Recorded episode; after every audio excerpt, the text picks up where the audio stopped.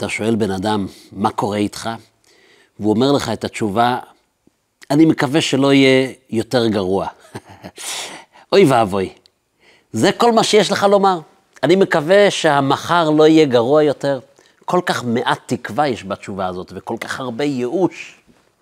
דמיין לך שאתה מנהל עסק. יש לך מפעל, יש לך עובדים. עכשיו יש עובדים שהם מסורים יותר, יש עובדים שהם מסורים פחות.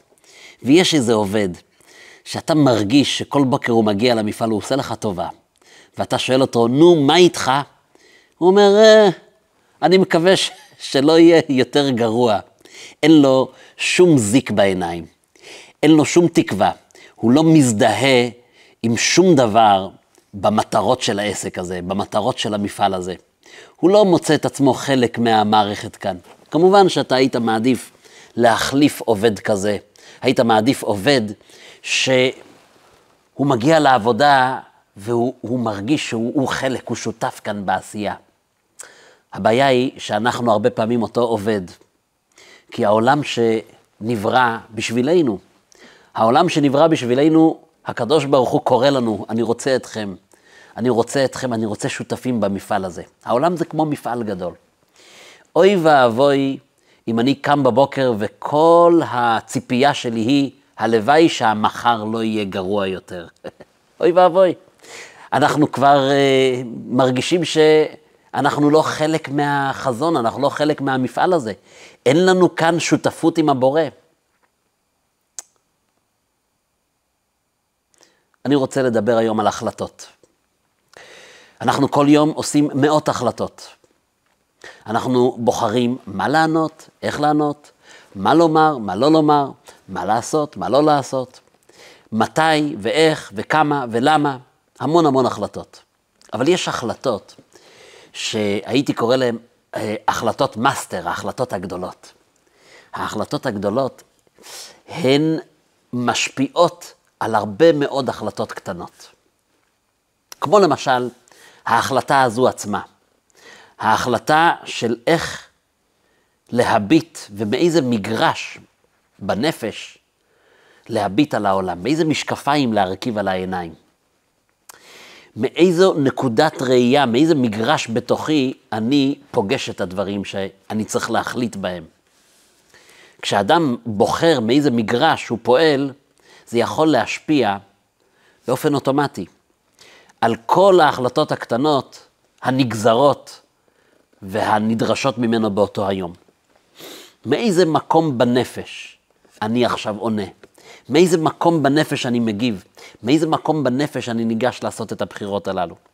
ואני רוצה להסביר את הדבר הזה מתוך נושא שהוא אה, נושא שנידון בפרשה שלנו, פרשת משפטים, והוא נושא פרופר אה, הלכתי, אה, פרופר תלמודי, לכאורה, אבל בעומק העניין יש פה איזו ראייה עמוקה מאוד לחיים, שיכולה לשנות לנו את הראש. כי לפעמים, כשאתה מבין שההחלטות הגדולות הן לא החלטות של האם עניתי לה נכון, האם אמרתי לו את התשובה הנכונה, האם הייתי צריך לשתוק. נכון, אלו הן החלטות שאנחנו עוברים כל הזמן ביום-יום. ההחלטות הגדולות באמת הן לבחור מאיזה מקום בתוכי אני מגיב, ומאיזה משקפיים אני מרכיב, מאיזה משקפיים אני רואה את העולם שסביבי. הסוגיה שאנחנו אה, נלמד היום היא סוגיה שנקראת ארבעת השומרים. זו אה, סוגיה. מופיעה במספר מקומות, אבל המקור. בתלמוד הבבלי במסכת בבא מציע, אה, פרק שביעי, ויש גם בפרק שמיני. ארבעת השומרים, זאת אומרת, אלו הם אה, ארבעה קטגוריות של אנשים שיש להם איזושהי אחריות לחפץ שלא שייך להם. עכשיו, מה שאנחנו נעשה, אנחנו הולכים לפתוח כאן בית מדרש. ואנחנו הולכים לצלול בסוגיה שהיא סוגיה תלמודית. אנחנו לא ניכנס לכל הפרטים שבסוגיה ולכל הדעות, ניתן רק את, ה, אה, את הסיכום הכללי. אבל זה יישמע שאנחנו לומדים פרופר אה, נושא משפטי תלמודי, ואז מגיע הטוויסט בעלילה. אה, ואנחנו נלמד קטע מתוך אה, חיבור שנק... שנקרא שני לוחות הברית, או בקיצור, השלה. שני, השני לוחות הברית. שני לוחות הברית זהו חיבור של אה, רבי ישעיהו הלוי הורוביץ. היה רבה של פראג לפני קצת יותר מ-400 שנה, ואחר כך עלה לארץ, ובתקופה שלו באו עוד המונים לעיר ירושלים, והוא היה מהמנהיגים הבולטים של העולים. מאוחר יותר הוא עובר לצפת, והוא לומד קבלה, ובחמש שנים האחרונות הוא גר בטבריה, שם הוא גם נפטר, קבור בסמוך לקברו של הרמב"ם בטבריה. והספר המפורסם ביותר שלו, שני לוחות הברית, ספר שמשלב גם הלכה, אבל גם ראייה מיסטית וראייה קבלית. והוא לוקח את אותה סוגיה שאנחנו נלמד במשקפיים הלכתיות, והוא יוצק בתוכו תוכן שיכול לשנות לנו את הראייה של החיים עצמם. אז אנחנו נתחיל עם התלמוד ונעבור לקריאה של הספר אה, שני לוחות הברית. אני רק אעיר שהטקסט שה, שאנחנו מתחילים ממנו הוא הטקסט של פרשת משפטים. שם מסופר באמת על ארבעה שומרים, כי ייתן איש אל רעהו חמור או שור או שא וכל בהמה לשמור, ומת או נשבר או נשבע. כן, זה המקרה. ומתוך הפסוקים אנחנו מגלים שיש כאן בעצם ארבע קטגוריות. לאדם שיש לו אחריות, הוא נושא אחריות על חפץ, שהחפץ לא שלו. יש את השומר חינם. השומר חינם, זה אומר כך, אתה נוסע לחוץ לארץ, ואתה מבקש מהשכן שלך, תעשה לי טובה, תשמור על האקווריום, תשמור על הכלב, על החתול, תשמור על העציץ. שבועיים אנחנו בנסיעה, אנחנו נחזור, תשמור לי על הרכב שלא ייגנב. ואותו שכן נחמד, הוא לא מוכן לקבל תמורה בעד הטובה, בעד השמירה הזאת, הוא נקרא שומר חינם. הוא אומר, אני לוקח אחריות, אני אשקה, אני אאכיל, תכניס את האוטו לתוך הגראז', לתוך, לתוך החניון שלי. אני לא רוצה שום תמורה. יש לו אחריות, אבל האחריות שלו היא אחריות בסיסית, כפי שתכף נראה. יש שומר שהוא שומר שכר. אתה נותן לשכן שלך, תשמור לי על האוטו, אני מתעקש, אני רוצה לשלם לך. אני רוצה שאתה תהנה מהשמירה הזאת. אני נותן לך את הכלב, אנחנו נוסעים לשבועיים, אני נותן לך את האקווריום של... אני, אני רוצה לשלם לך, ואותו אחד הוא שמח, הוא יקבל שכר, הוא נהנה מהעובדה שהוא uh, מרוויח משהו, אתה נהנה מהשמירה הבטוחה, הפקדת את זה בידיים של אדם אחראי ואתה גם משלם לו. אתה רגוע. אלו שני השומרים, שומר חינם ושומר שכר. בצד השני של המטבע יש את האדם שפנה אליך וביקש להשתמש בחפץ שלך. כן, כאן לפני כן סיפרנו סיפור, אתה דופק בדלת של השכן, ואתה אומר לו, אני נוסע לחו"ל, תשמור לי על החפץ. הצד השני של המטבע הוא כשהשכן בא אליך ודפק בדלת, והוא מבקש ממך, האם אני יכול להשתמש במקדחה? אני יכול להשתמש במקסחת הדשא? האם אני יכול להשתמש ברכב? אני צריך להקפיץ מישהו לרכבת. ואתה נותן לו להשתמש ברכוש שלך. שוב פעם, החפץ שלך נמצא אצלו, אבל הפעם הוא זה שיזם את הפנייה. ובזה גם יהיו שתי קטגוריות. יש את השואל, השואל זה אותו אחד שנהנה מהמקדחה והוא לא רוצה לשלם, הוא לא חושב שצריך לשלם. ואתה עושה לו טובה. נותן, אתה נותן לו את האוטו, והוא לא מתכנן לשלם לך, זה לא שכירות. הוא משאיל את הרכב, הוא לוקח את זה לשעה, שעתיים והוא מחזיר. ויש את הסוחר, ויש ביניכם יחסים של משכיר וסוחר. אתה רוצה להשתמש ברכב שלי, אין בעיה, אני נותן לך את זה לארבע שעות, בוא נסכם על מחיר לטובת השימוש בחפץ. אני נותן לך את מקסחת הדשא, אבל אני מבקש ממך אה, אה, לשלם לי. אז יש לנו איזשהו יחס, אני נהנה, אתה נהנה, אתה נהנה מה, אה, מהרכוש שלי, אני נהנה מטובת ההנאה מהתשלום. אלו הם ארבעת השומרים. עכשיו בואו נקרא מה קורה כשיש נזק. נזק אה, אה, צפוי, שלא צפוי. הבאתי איתי, כדי שיהיה לנו סדר, הבאתי איתי לוח, כן? ו, אה, והבאתי איתי טושים, ואני אני אעשה טבלה. אנחנו לא הולכים להיכנס לכל הדעות ולכל הסוגיה, אבל טבלה מסכמת של ארבעת השומרים. אנחנו מעבירים לרגע את המצלמה לזווית הזו. כעת נמלא את הלוח בדינים של ארבעת השומרים. את ארבעת השומרים אנחנו נחלק לשלוש. יש לנו את השומר חינם, זה אותו אחד שמוכן לשמור על החפץ של חברו ללא תמורה. יש לנו את השומר שכר, הוא שומר בשכר. או אני אכניס כאן גם את הסוחר, אדם שנהנה מהחפץ של חברו והוא משלם דמי שכירות. ויהיה לנו את השואל. שואל, הוא מבקש להשאיל את החפץ, הוא לא משלם בעבור ההנאה שיש לו. אלו הם ארבעת השומרים. ומהם הנזקים שקרו לחפץ? אפשר לחלק את כל סוגי הנזקים לשלוש קטגוריות. יש את מה שנקרא פשיעה,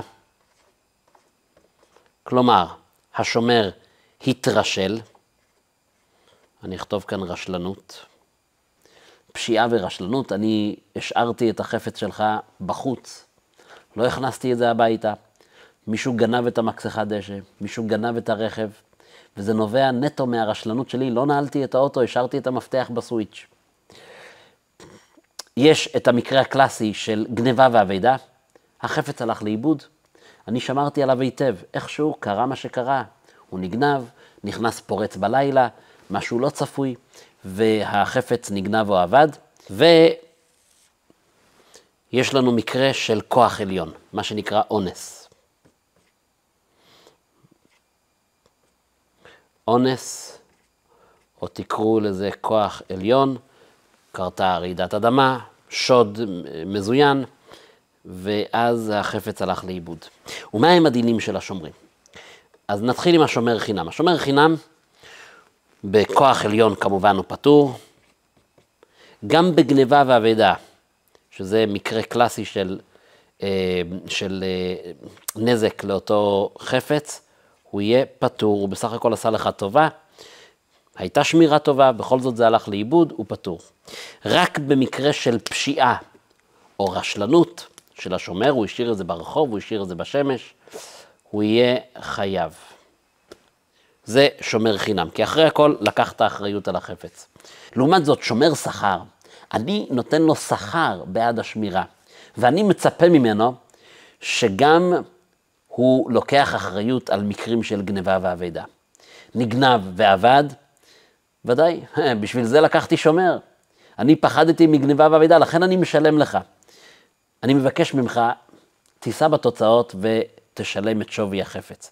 לעומת זאת, במקרה שכוח עליון, אונס, אין לנו ציפיות משומר שכר, הוא לא חייב לשלם. לעומתו, השואל, הוא חייב כמובן בפשיעה, הוא חייב גם כמובן בגניבה ואבידה, אבל השואל, השאלת את החפץ, תחזיר את החפץ כמו שקיבלת אותו, יהיה מה שיהיה. ולכן, גם במקרה של אונס כוח עליון, השואל חייב. אלו הם הדינים של ארבעת השומרים. בואו ונמשיך לספר הזה שנקרא השני לוחות הברית. השאלה הקדוש, רבי ישעיהו הלוי הורוביץ, הוא לוקח את כל הסוגיה הזו של השומרים, והוא מבאר את זה בעמקות, והוא אומר שבעצם האדם צריך לבחור איזה שומר הוא בעולם שלנו. אז כדי להבין את, ה, את הטקסט הזה של, ה, של השאלה, של השני לוחות הברית, אני רוצה לתת הקדמה. ויניחהו בגן עדן לעובדה ולשומרה. הקדוש ברוך הוא בורא את האדם, הוא שם אותו בגן, בגן עדן, והוא מגדיר את התפקיד שלו. אתה תהיה בגן כאן, אתה צריך לעובדה ולשומרה. אני מבקש ממך, קודם כל, לשמור על הגן הזה, לטפח אותו, לדאוג שהגן יהיה מקום מוסרי, לדאוג שהגן הזה יהיה מקום שכיף לגור בו, שיהיה בו צדק. זה דבר ראשון, תגן על הגן, תגן על העולם, תשמור על משאבי הטבע שבו, תדאג לדומם, לצומח, לחי, צער בעלי חיים. תהיו אנשים מוסריים, זה קודם כל. ומה זה לעובדה? הקדוש ברוך הוא כאן, הוא אומר, אני רוצה שאתה תשמור על הגן, לא רק תשמור על הגן, אני רוצה שתזדהה עם המטרה שלי, אני רוצה שתהיה שותף איתי במפעל הגדול הזה, במפעל המדהים הזה. אני רוצה שתגלה את כל כוחות הטבע, תמצה את כל כוחות הטבע. תמצא את היכולות המדהימות ששמתי כאן בעולם הזה. האדם מגלה ומגלה ומגלה את כל הדברים המדהימים שהקדוש ברוך הוא טמן כאן בתוך העולם. אני מבקש ממך להוסיף אור וקדושה. אני רוצה שאתה תהיה הגנן והשומר של הגן, על ידי הקיום של המצוות. הקיום של המצוות הם ערוצי שפע שמורידים עוד ועוד קדושה ואור וחיות לתוך העולם שלנו. אז הנה, הקדוש ברוך הוא שם את האדם, הוא שם אותי ואותך, להיות השומרים של הגן הזה, של העולם. וכאן נשאלת השאלה, איזה סוג שומר אתה בוחר להיות? זו שאלה שהיא שאלת חיים. זו שאלה שאני כל בוקר צריך לשאול אותה מחדש. איזה סוג שומר? ואני אסביר. אמרנו שאנחנו מדמיינים לנו איזה מפעל. יש במפעל כמה סוגים של עובדים באמת. יש עובד שהוא חדור במוטיבציה, הוא כל כך מזדהה עם המטרות של המפעל הזה, של העסק הזה, עם החזון של העסק הזה, הוא מרגיש שזה עסק שלו. הוא ישן את זה, הוא אוכל את זה. הוא נשאר לפעמים שעות נוספות. הוא, הוא חושב על רעיונות, הוא מגיע לבוס, הוא אומר, חשבתי על רעיון איך לקדם פה ואיך לקדם שם. אני כל כך שמח שהמטרות שלנו מתקדמות. אני כל כך שמח לראות שהמקום הזה, המפעל הזה מתקדם. הבוס רואה בו לא רק עובד, לא רק שומר, הוא רואה בו שותף. כמובן שבמקרה שמשהו מתפקשש והעובד הזה עשה טעויות, וכולנו עושים טעויות, כמובן ש, שהבוס יהיה סלחן הרבה יותר. הוא מרגיש שיש לו כאן עסק עם שותף.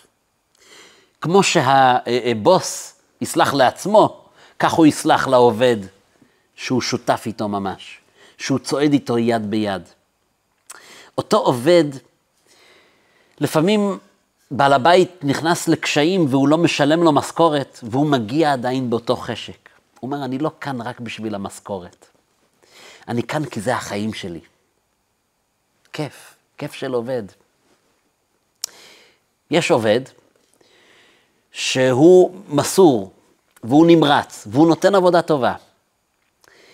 הוא עובד טוב, הוא עובד, הוא עובד אבל אתה מרגיש גם כן שהוא עובד בשביל המשכורת. הוא לא מכחיש את זה גם כן.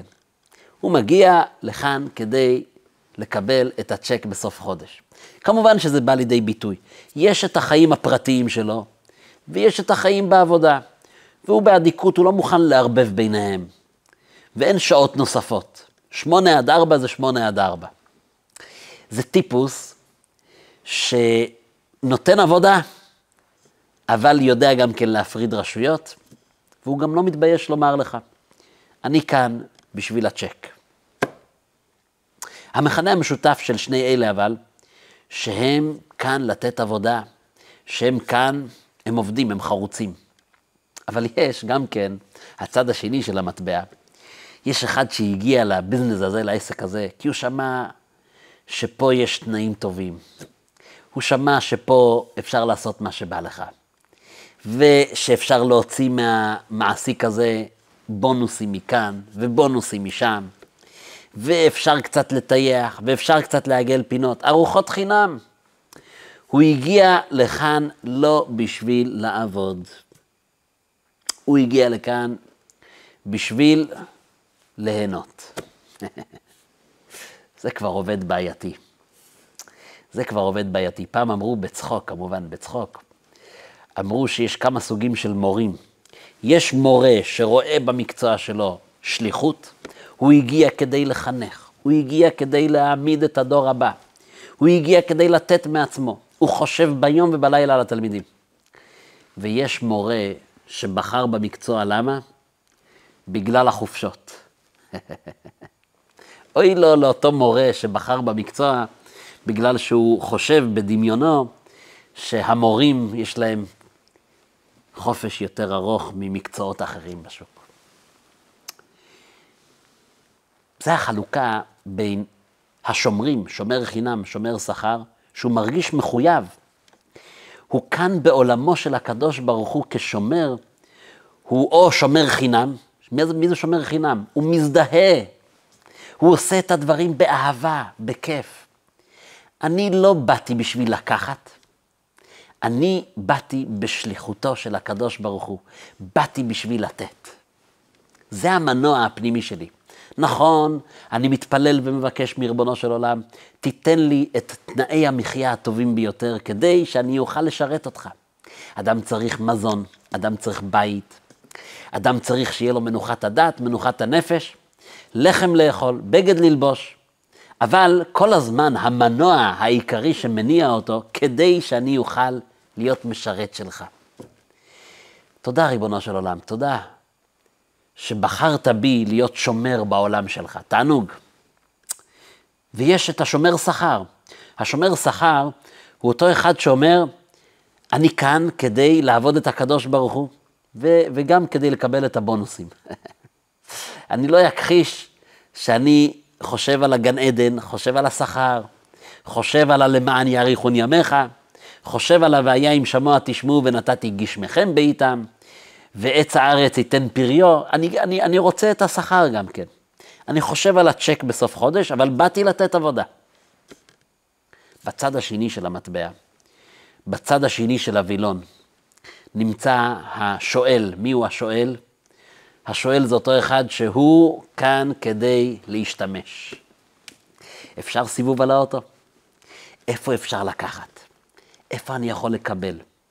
ומגיע לי, ותן לי. ולמה מזה לא התנסיתי? ולמה מההנאה הזאת לא קיבלתי?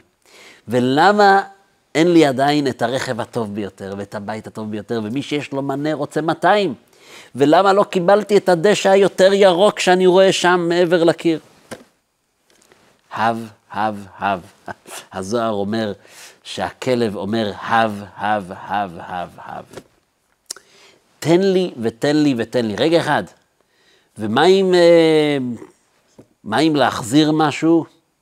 לא עולה בדעתו בכלל של אותו שואל, שהוא כאן גם כן בשביל לתת.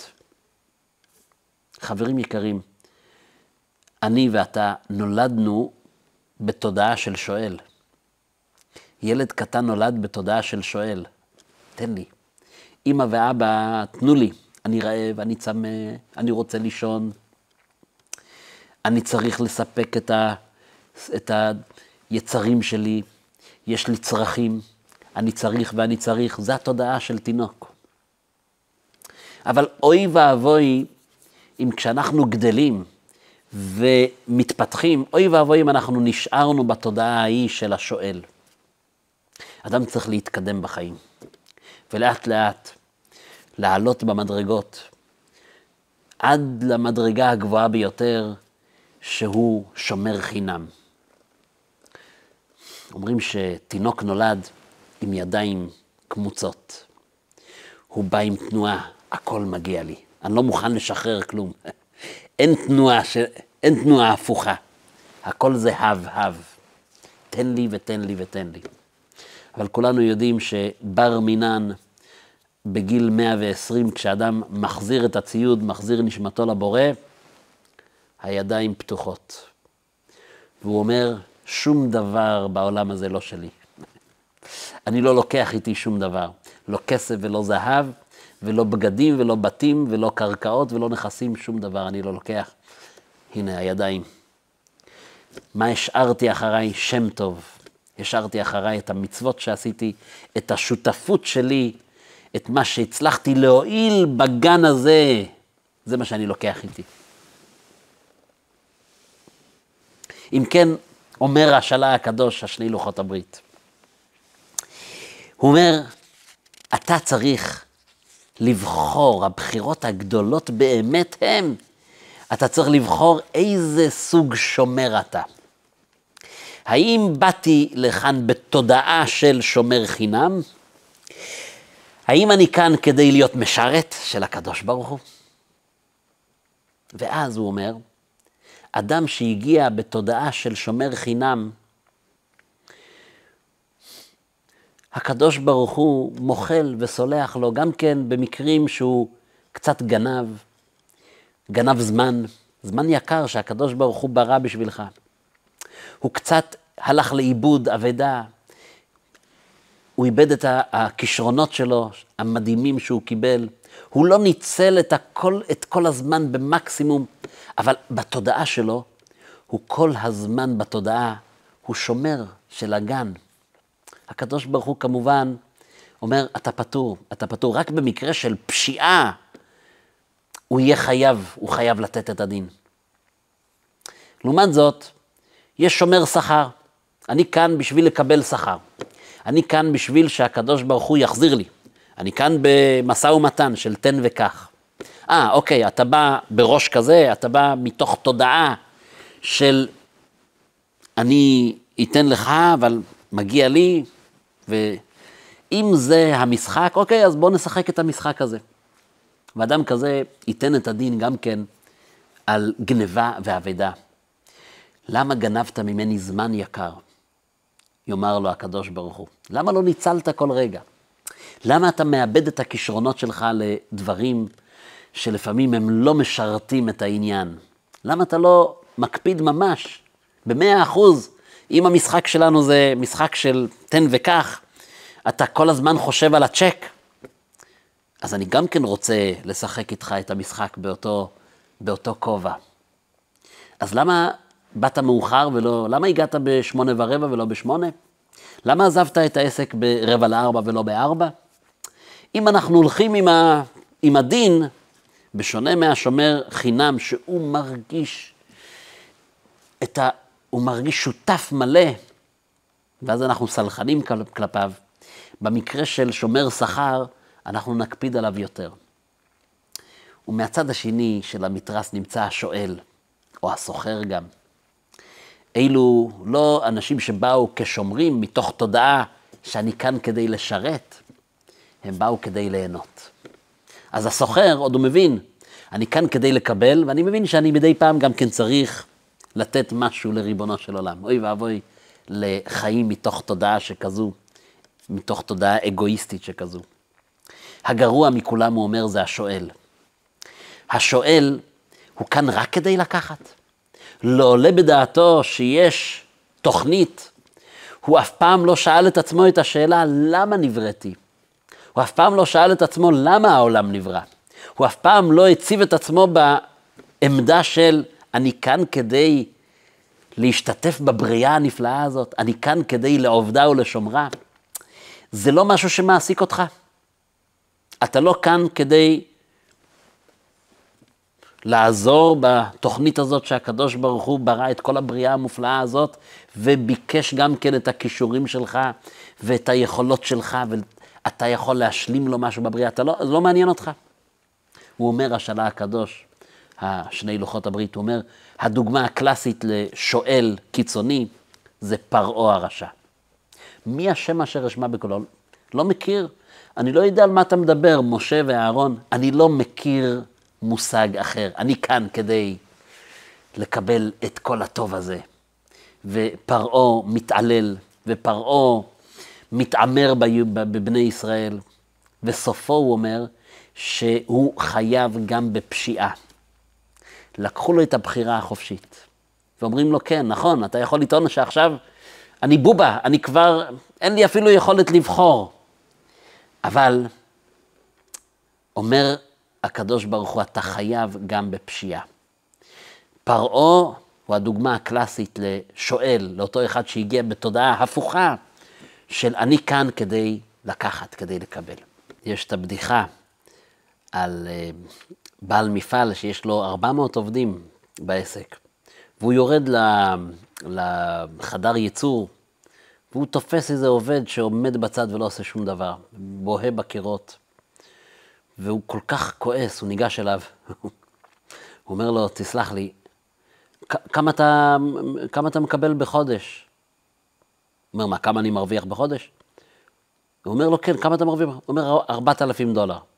הוא מוציא מהכיס ערימה של מזומנים. הוא נותן לו, הוא אומר, קח את המשכורת האחרונה שלך, 4,000 דולר, ותסתלק לי מהעיניים, אני לא רוצה לראות אותך כאן יותר, חצוף. ואותו בחור לוקח את 4,000 דולר ונעלם מהשער. הוא כל כך כועס. הוא ניגש למנהל, מנהל המחלקה של הייצור. הוא אומר, מי זה הבחור הזה שפיטרתי הרגע, שאני עוקב אחריו כבר עשר דקות, לא עושה כלום? הוא אומר, אה, הוא אומר, זה, זה השליח של הפיצה, הוא לא שייך אלינו, הוא הגיע לתת פיצה, הוא חיכה, הוא חיכה לקבל את ה-20 דולר שלו.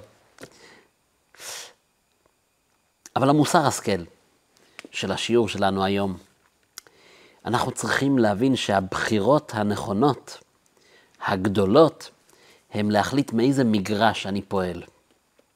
מאיזה מקום בנפש אני פועל, איזה משקפיים הרכבתי היום בבוקר. כשאני מרכיב את המשקפיים של שומר חינם, כל החיים שלי רגועים יותר. כי אני מסתכל על כל החיים, הם לא שלי, כל העולם שסביבי, כולל כל מה שקיבלתי. זה סוג של פיקדון. פיקדון יקר שניתן לי, יש כאן מטרה, יש לי תפקיד, אני מנסה להיצמד לתפקיד שלי, אני אעבוד, אני אשפר את הגן. כשאני פועל מתוך הנקודה, מתוך נקודת הראות הזאת, הכל יותר רגוע בחיים שלי. אני רגוע כי שום דבר לא יכול לערער את החיים שלי. אני מודה כל רגע על הזכות שיש לי לשרת את הקדוש ברוך הוא. כשהקדוש ברוך הוא רוצה שאני אהיה שותף איתו והוא נותן לי כלי עבודה טובים יותר, אני אשתמש בכלים האלה. וכשאני מתמודד עם קשיים, אני מבין שאילו כלי העבודה שבהם אני צריך להתמודד כעת, ואני תמיד בשירה ובתשבחות לקדוש ברוך הוא ואומר, ריבונו של עולם, תודה על כל רגע, כל נשימה ונשימה אני מודה על הזכות להיות משרת שלך. אילו הם החיים, הבחירות שנובעות מתוך חיים שכאלה, הן בחירות הרבה יותר טובות. שום דבר לא יכול לערער אותי ולהוציא אותי מאיזון. אבל כשאני מלביש את המשקפיים של השואל, של פרעה, אני כאן כדי לאכול ארוחות חינם. הכל זה הב הב, תן לי, אני כאן כדי לקבל. הקדוש ברוך הוא ואומר, בא ואומר, אל תחזיק את החבל משתי הקצוות שלו. ביום שבו מתרחש איזשהו אונס, איזשהו כוח עליון, כן, דברים פתאום ילכו לא לפי המסלול שאני תכננתי. דברים יסטו מהעם, כן? אדם יעשה איזה טעות, ופתאום תהיה איזה מעידה. או פתאום אדם שואל למה ומה קרה. אומר הקדוש ברוך הוא, אתה בחרת בבחירה הזאת. אמרת, החיים האלה הם שלך, הם לא שלי. אתה לא כאן במודעות של שומר, אתה לא כאן במודעות של החיים הם כלי עבודה כדי לעבוד את הקדוש ברוך הוא. אה, הכל שלך. פרעה אומר, אני לא מכיר מציאות של בורא. אוקיי, אז הנה, תתמודד בבקשה לבד עם המציאות הזאת שפתאום נקלעת אליה. הטוב ביותר זה להיות שומר חינם. ואני אסיים בציטוט של הרמב"ם, רבי משה בן מימון, בספר שלו, היד החזקה, לפני 800 שנה. תראו כמה יפה הוא כותב. לפני שאני מסיים את השיעור, אני אבקש מכם אנחנו משתדלים כל שבוע להעלות איזשהו שיעור חדש עם מסר לחיים. הקישו על הכפתור של הרשמה, רישום מתחת, ל, מתחת לוידאו הזה ותהיו ראשונים מעודכנים כשעולה סרטון חדש. הרמב"ם רבי משה בן מימון אומר, אל יאמר אדם הריני עושה מצוות התורה ועוסק בחוכמתה כדי שאקבל הברכות שכתובות בה, או כדי שאזכה לחיי העולם הבא. הוא אומר, זה לא הכי אידיאלי, לא. ואל יאמר אדם אפרוש מן העבירות שהזהירה התורה מהן כדי שינצל מן הקללות הכתובות בה, או כדי שלא יכרת מחיי עולם הבא. אין ראוי לעבוד את השם בדרך זו. שהעובד על דרך זו הוא עובד מיראה ואינה מעלת הנביאים, ואינה מעלת החכמים. מי עובד את השם בצורה כזאת? הוא אומר, זה טוב לילדים הקטנים, או לאלו שהם בתחילת הדרך. זה טוב כזריקת עידוד, אבל זה לא התכלית. כן, מי שמחנכים אותו לעבוד מיראה, אבל זה ההתחלה. העובד המושלם עובד את השם מאהבה, שומר חינם. עוסק בתורה ובמצוות, והולך בנתיבות החוכמה, לא מפני דבר בעולם, לא מפני יראת הרעה, ולא כדי לירש את הטובה, אלא עושה את האמת מפני שהיא האמת. וסוף הטובה לבוא בכלל. כמה כיף לחיות מתוך תודעה כזאת. עושה את האמת מפני שהיא האמת. שכר מצווה מצווה. הוא כל הזמן חי במודעות של שפע. ריבונו של עולם, תודה לך שבראת אותי ובחרת בי להיות שותף שלך בעולם הנפלא הזה. אני לא צריך יותר מזה, ריבונו של עולם. אני מודה לך על כל רגע שאתה בוחר בי להיות שותף שלך. עובד מאהבה, עושה האמת מפני שהוא האמת, וסוף הטובה לבוא בגללה. שנזכה להיות שומרי חינם.